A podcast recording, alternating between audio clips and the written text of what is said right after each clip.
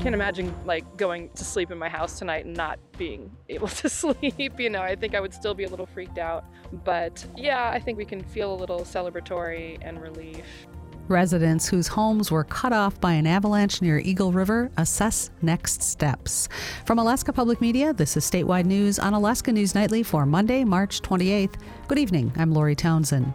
Also tonight, the Sitka Sound sac roe herring fishery gets underway. Everyone wants that first fish, and so it's going to be, you know, a matter of who gets them first.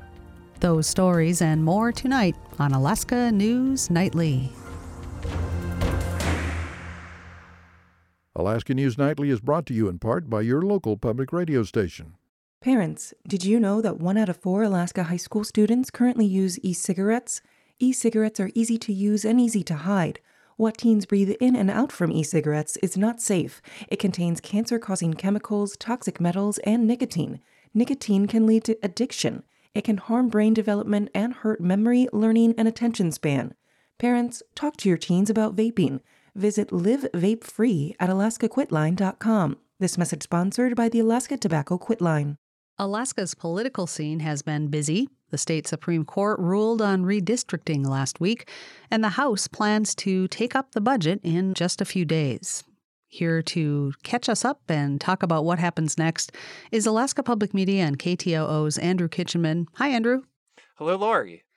So, Andrew, regarding the Alaska Supreme Court ruling on redistricting, could you please go over exactly what the ruling said and what the next step is?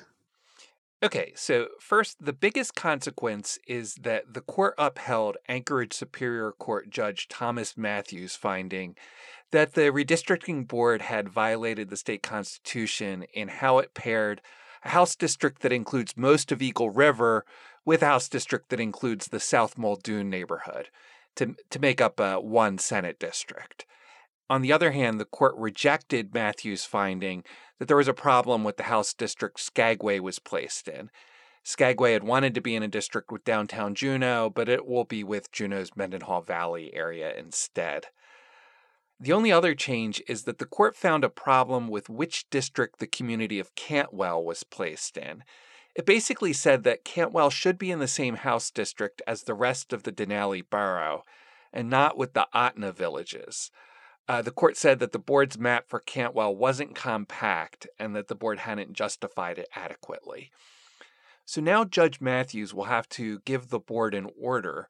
Um, the board may have to decide how many Senate districts it wants to rearrange to correct for the issue in Eagle River and South Muldoon. If all of Eagle River is kept in the same Senate district and both major pieces of Muldoon are kept in a Senate district, then at least four Senate districts will have to be rearranged. The upshot of all of this could increase the number of competitive Anchorage Senate seats. Under the original map, both Eagle River Senate districts were heavily Republican. Really interesting. Thank you. When will we have a clearer idea about those Senate districts? Well, first, Judge Matthews has to issue that order to the board. The board will have to meet and take action. And at that point, there could be one or more new lawsuits. Um, but if there aren't more lawsuits, then all of this could be resolved well ahead of the June 1st deadline for candidates to file for the election. Well, Andrew, given the fact that other a number of other Senate districts could be affected if lawsuits do come and push past the 1st of June, what would that mean for candidates who want to get into these races? Well, based on what's happened in the past, the Senate would use uh, the map that was current at that time, that is, the time of the lawsuits. And if there has to be changes to the map later, those will go into effect for the next general election in 2024. All right, thank you. What other state political news has happened recently that people should know about? Well, another piece of news is that Anchorage Democratic Representative Ivy Spohnholz has tested positive for COVID 19, certainly not the first legislator to be in this position. Um, the timing is a, l- a little awkward because uh, the House majority only has a one vote majority. And so anytime a member is out, um, that does affect the House floor sessions. Um, she tested positive on Friday and she's isolating and expects to be cleared to be back on Thursday of this week. since the House majority doesn't have any votes to spare, um, that's also when the floor debate on the budget is expected to pick up. House Speaker Louise Stutes reinstituted a mask requirement on the floor on Monday, but some members wouldn't comply, so she ended the floor session. We'll see what happens on Tuesday.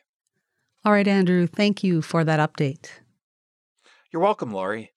That was Alaska Public Media and KTOO's Andrew Kitchenman speaking to us from Juneau.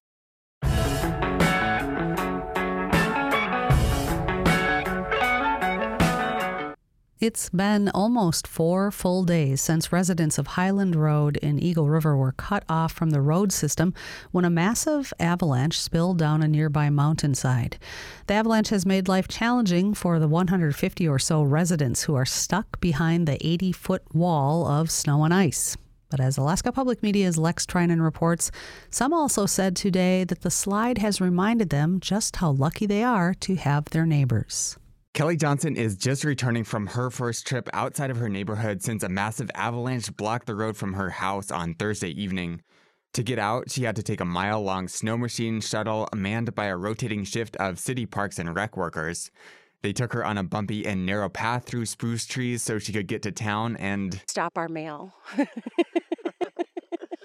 Johnson is among those trapped by an avalanche that has clogged Hiland Road, her and her neighbor's only way into town. They have the snow machines now, and Johnson says actually she hasn't really needed much to leave her house because the community has banded together to help each other out. They've been dropping off food and delivering supplies to one another. Those with cars that aren't cut off by the avalanche have been offering to pick up groceries. With her power knocked out for days, Johnson even had a friend drop generators from a helicopter. Landed right on South River Drive. It was something to see, let me tell you. Johnson's house is only about 80 feet from the massif of snow that tumbled down from the area known as the Triple Valley. Without electricity, she's not ready to go back, so she's staying with her friend and neighbor Elaine Blocker. Blocker's house on the south side of the valley has electricity, but she's still cut off from town. That means her kids are taking the snow machine shuttle to the bus stop. Yeah, you got to kind of time it a little bit. Um, but yeah, no, they they rode across, and it was a little adventure for them, and we'll see how long this continues for. She's not dwelling on the extra challenge, though. Instead, she and many others say they're inspired by the outpouring of neighborly camaraderie. Everyone here takes care of everybody. Some residents also say they just feel lucky. Nobody was hurt in the avalanche, first of all. Some houses were damaged, but no one was staying in them. Houses were also spared on Sunday when avalanche experts dropped bombs in the valley to trigger additional avalanches while residents were evacuated. Dana Pruner was one of the people who was evacuated and watched from across the valley as helicopters dropped explosives above her house. It was horrifying to to watch the whole thing happen and not know what was going to go on and when we heard the news that everything was okay, it was kind of shocking because I was really expecting more to come down, but she'd just hiked up the trail from her house in snowshoes. She's been staying with a friend who lives outside of the area that's at risk for avalanches. She's not ready to spend the night at her house just yet. I can't imagine like going to sleep in my house tonight and not being able to sleep. You know, I think I would still be a little freaked out. But um, yeah, I think we can we can feel a little celebratory and relief. Down the street, a longtime resident Ken Moon says he hasn't seen an avalanche this big since he homesteaded here in the 1960s. He says seeing the size of this slide was impressive and terrifying, but the experience of getting so much community support plus living like in old times has been kind of fun. We were almost disappointed when the power came back on because we were all set up with our sleeping bags and going to sleep down here with the stove. He says now that they know everyone's safe, there's been some impromptu bonfire parties around the neighborhood. It's a good reminder, he says, to celebrate when you can. Reporting in Eagle River, I'm Lex Treinen. A team of researchers have released their findings from an investigation into the Beach Road landslide in Haines. Investigators found the area is stable for now, but could slide again after another large rainstorm or earthquake. They presented their findings as well as recommendations for management approaches at a town hall last week. KHNS's Corinne Smith reports. After an extensive investigation that spanned more than a year, geologists say loose, saturated soil and weak bedrock were behind the December 2020 landslide. Eight inches of rain fell in 24 hours before the catastrophic event that buried homes and killed two people. Engineer George McCann with the Oregon based geotechnical firm Landslide Technologies says nearby areas didn't have the same issues. The catastrophic landslide occurred where the hillside is weakest and the ground pressures are highest. It's like the perfect storm. Elsewhere, the hillside on either side, the subsurface materials are not as weak. Maybe the groundwater may have been the same, we don't know at the time.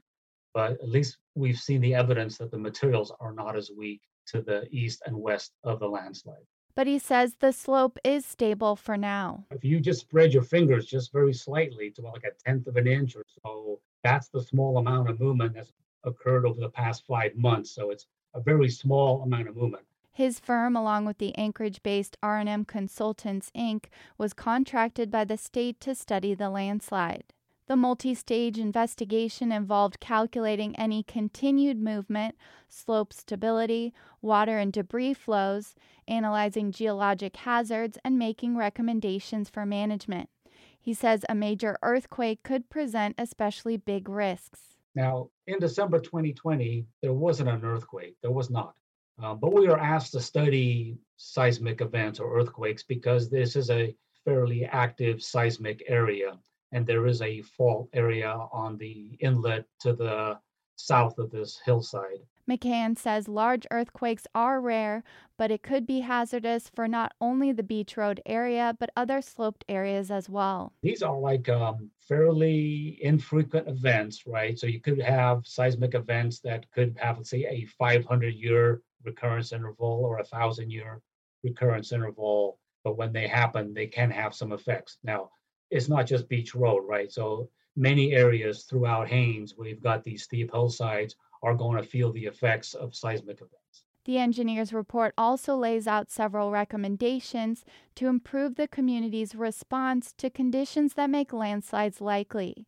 McCann says management could look like improving drainage in the area and monitoring rainfall during severe storms to determine whether residents should evacuate. But as you do more monitoring, you'll figure out where is that threshold. At what threshold of precipitation would we become more concerned about it and maybe take more critical measures like advise people to not be in that area. McCann and the team of researchers encourage the public to look through the findings and recommendations and bring questions for the team to the next town hall scheduled for next month.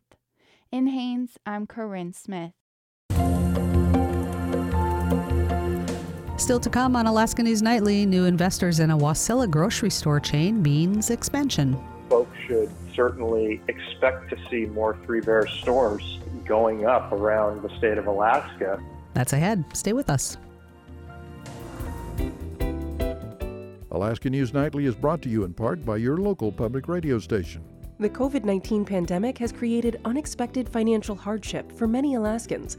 Do you need help paying your mortgage? You are not alone. Now there is help. If you own a home, you may be eligible for Alaska Housing Homeowner Relief. The program may help cover mortgage payments, property taxes, utilities, insurance premiums, and homeowner association dues. The last day to apply is Monday, April 4th. Learn more and sign up at alaskahousingrelief.org. This message sponsored by Alaska Housing Finance Corporation.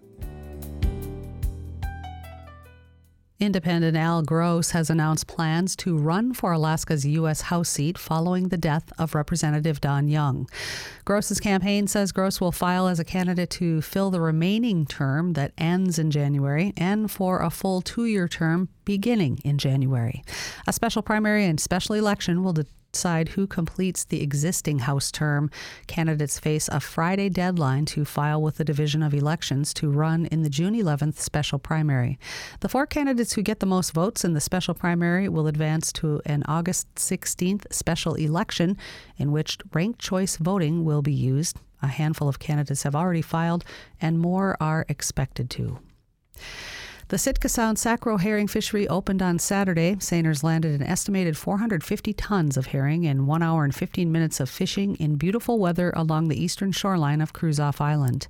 The fishery moved into Hayward Strait on Sunday and was open for eight hours from 11 a.m. till 7 p.m. As of press time, the total catch for the day has not been published. Earlier in the week, there were some, was some concern that diesel fuel leaking from a tugboat grounded about five miles to the north may have spread as far as Hayward Strait. However, southeast winds over the weekend may have prevented further spread of the fuel to the south. The state has set a record guideline harvest level, or GHL, for the fishery this year of more than 45,000 tons but that figure is considered to be both in excess of market demand and processing capacity. Matt Kinney is one of 47 permit holders in the fishery. We have such a large GHL that we'll never we'll never even come close to scratching the surface of of actually processing what we're allowed to catch. Um, but you know that that's it's just a glass ceiling that'll never that'll never be broken. The additional constraint on the sac roe fishery is timing. The herring have to be landed just before they spawn. In recent years, seiners have tried to optimize a harvest by fishing cooperatively rather than in a free for all that may produce fish of lesser quality. Kinney says there's an element of competition this year, but ultimately the goal will be keeping processors supplied with the best fish. You know, if we're constricted in, in our area, then you might see a little bit of competition, but it's it's going to be uh, cooperative within uh, processors.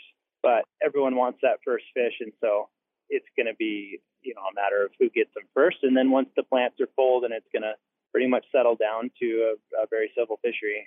The first herring spawn was observed over the weekend in Sitka Sound. A fish and game aerial survey recorded 1.6 nautical miles of spawn between Inner Point and Mountain Point on Kruzof Island and just across the sound in Crow Pass. Herring predators, sea lions, and whales were concentrated along the Kruzof shoreline from Biscari Rocks to Mud Bay. Officials with the Wasilla based grocery and retail store chain Three Bears Alaska say they intend to expand operations in the state now that they've entered into a deal with a private equity firm based in the Pacific Northwest. KUAC's Tim Ellis reports. Three Bears Alaska owns and operates nine retail outlets around the state and one in Montana. They're mostly grocery stores, and some have gas stations or hardware or sporting goods shops. They're located in small to mid sized communities, sometimes the only grocers in town. And Three Bears officials say we'll soon be seeing more of the stores now that the company's completed a deal with Seattle based Westward Partners folks should certainly expect to see more Three Bear storms going up around the state of Alaska in, you know, the next one, two, three years.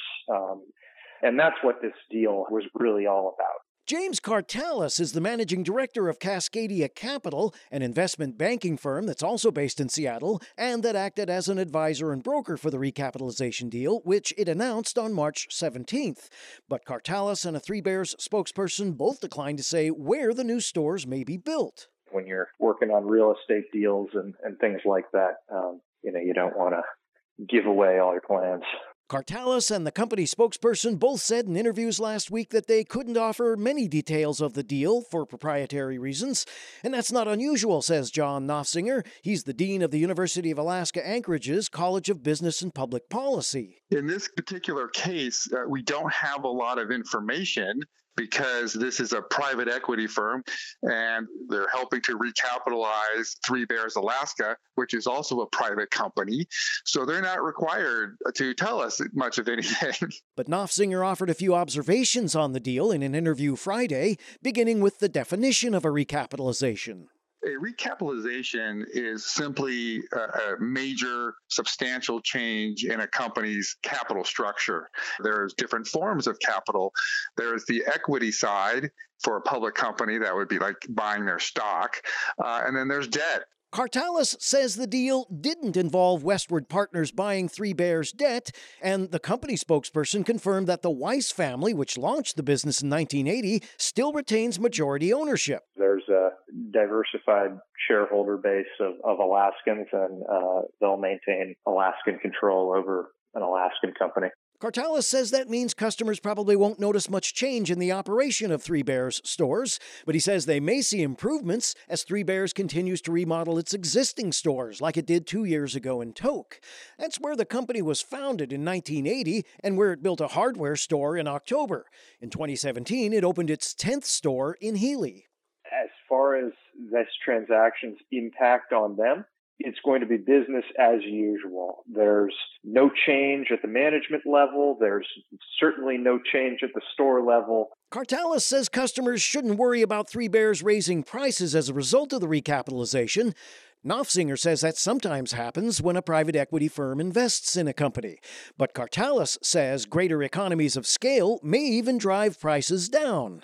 As the business grows, they're actually able to oftentimes get better pricing from the national brands and the distributors and the suppliers. Kartalis says some prices may rise because of inflation, and gasoline and other fuels may go up because of volatility in energy markets, but not, he says, because of the recapitalization.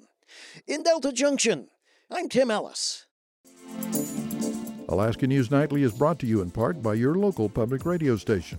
The IBEW is the union of skilled hands and generous hearts, hardworking people on the job and off. It's the International Brotherhood of Electrical Workers, the IBEW. This message sponsored by the IBEW Local 1547.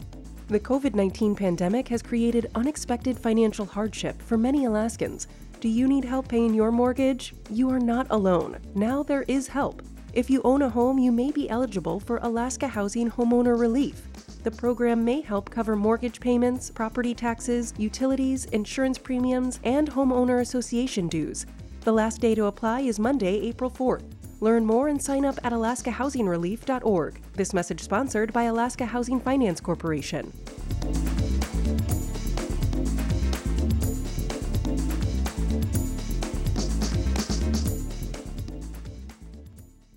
Temporary housing options are the main solutions Bering Strait Regional Housing Authority and other agencies have been able to use recently to keep the unhoused in Nome off the streets.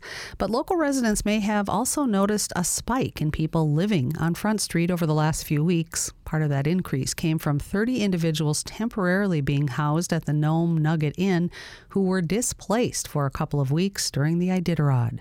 Colleen Dighton, the regional housing manager at BSRHA, says those individuals were able to go back to the hotel on Friday, but in the meantime, it's putting an added strain onto the nest, which is the Nome Emergency Shelter Team, and onto individual families who are suddenly finding themselves with cousins, uncles, nephews, nieces who suddenly need a place to stay for two weeks. Again, those 30 individuals have returned to their rooms. Still, Nome and the Bering Strait region remain the third highest overcrowded region in the state.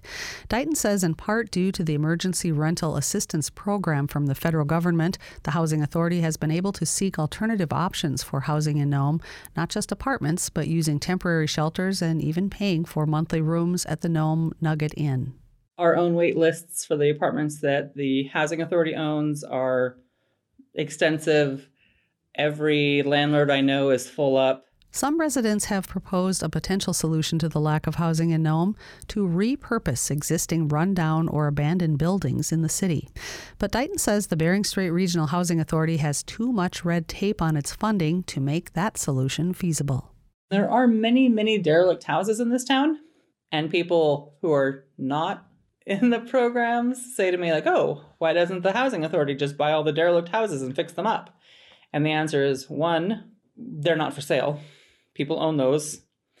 And two, our guidelines for housing, because we're funded through HUD, uh, have criminal background requirements, have credit check requirements, have former landlord requirements, have number of people in a house requirements. The Nome Community Center is working on a solution to help alleviate some of the local housing issues and provide permanent housing for the chronically homeless.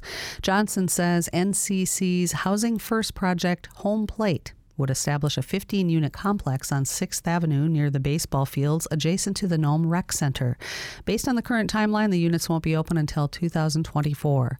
The Housing First project, plus the relief provided by the Emergency Rental Assistance Program, can only address part of Nome's housing crisis, not solve the long-standing issues.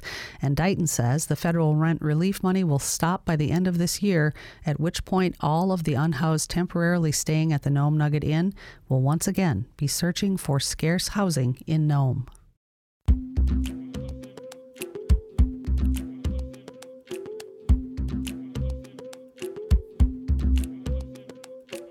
The Richardson Highway between Fairbanks and the Manh Choh mine near Tetlin will be studied this summer for traffic impacts and safety. The mine's ore trucks will travel the 240 mile corridor to get the ore to the ore processing mill. KUAC's Robyne reports. There's been a lot of public concern about the plan for heavily laden ore trucks traveling the hundreds of miles between the mine south of Tok and the milling facility at Fort Knox just north of Fairbanks on the Steese Highway. In a Friday afternoon release, the Alaska Department of Transportation and Public Facilities announced it will perform an independent corridor analysis of the route. We heard a lot of public concerns about the Tetlin to Fort Knox corridor, and so that's what kind of drove the decision to have this independent corridor analysis and Transportation Advisory Committee. That's Danielle Tesson, spokesperson for the northern region of DOTPF. She says parameters for the study will be released soon and much may occur this summer. We're moving now for the independent corridor analysis. We're going to bring on a consultant to focus on the Tetlin to Fort Knox corridor, and we're going to move quickly with this, so we're going to put that out soon. The Manh Choh mine is on land owned by the native village of Tetlin. Kinross Fort Knox owns 70% of the lease, and Contango Ore has a 30% interest. Production and ore hauling are not expected to start until late 2024. In the meantime, Kinross has had several community meetings in Fairbanks, Tok, and Delta, explaining the 24 7 plan that calls for running two to four double trailer trucks per hour in each direction along the 240 mile Alcan, Richardson, and Steese Highway route between the mine and the mill. DOTPF has no obligation to intervene in commerce except traffic safety, and Tesson says no specific pressure from opponents or supporters of the trucking plan triggered the corridor study. But earlier this month, the trucking plan was heard in the legislature by the Joint House Transportation and Resources Committee. They heard from Kinross Fort Knox officials, Tetlin's chief, and members of an ad hoc group called Advocates for Safe Alaska Highways.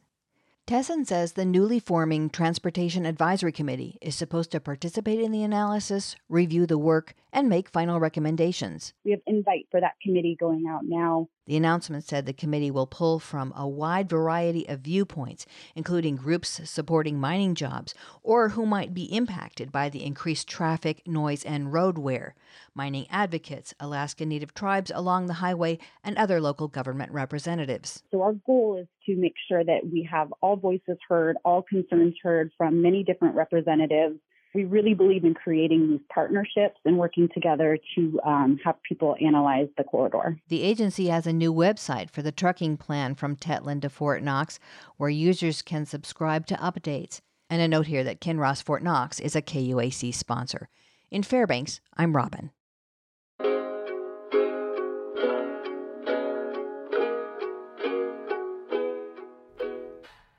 And that's all for this edition of Alaska News Nightly. If you missed any of tonight's stories, we're online at alaskapublic.org and wherever you get your podcasts.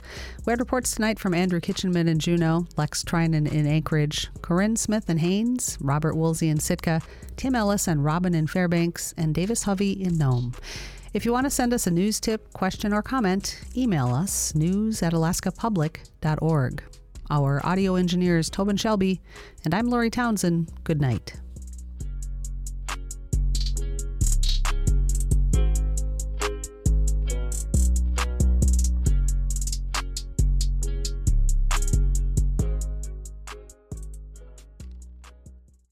Alaska News Nightly was made possible by ConocoPhillips investing in oil exploration and production and working to create economic opportunities for Alaskans. ConocoPhillips, unlocking Alaska's energy resources. The greatest compliment to a public media station is when a listener becomes a member. So do your part today by becoming a part of the team officially. Thank you for making a donation. This is statewide news on Alaska Public Media.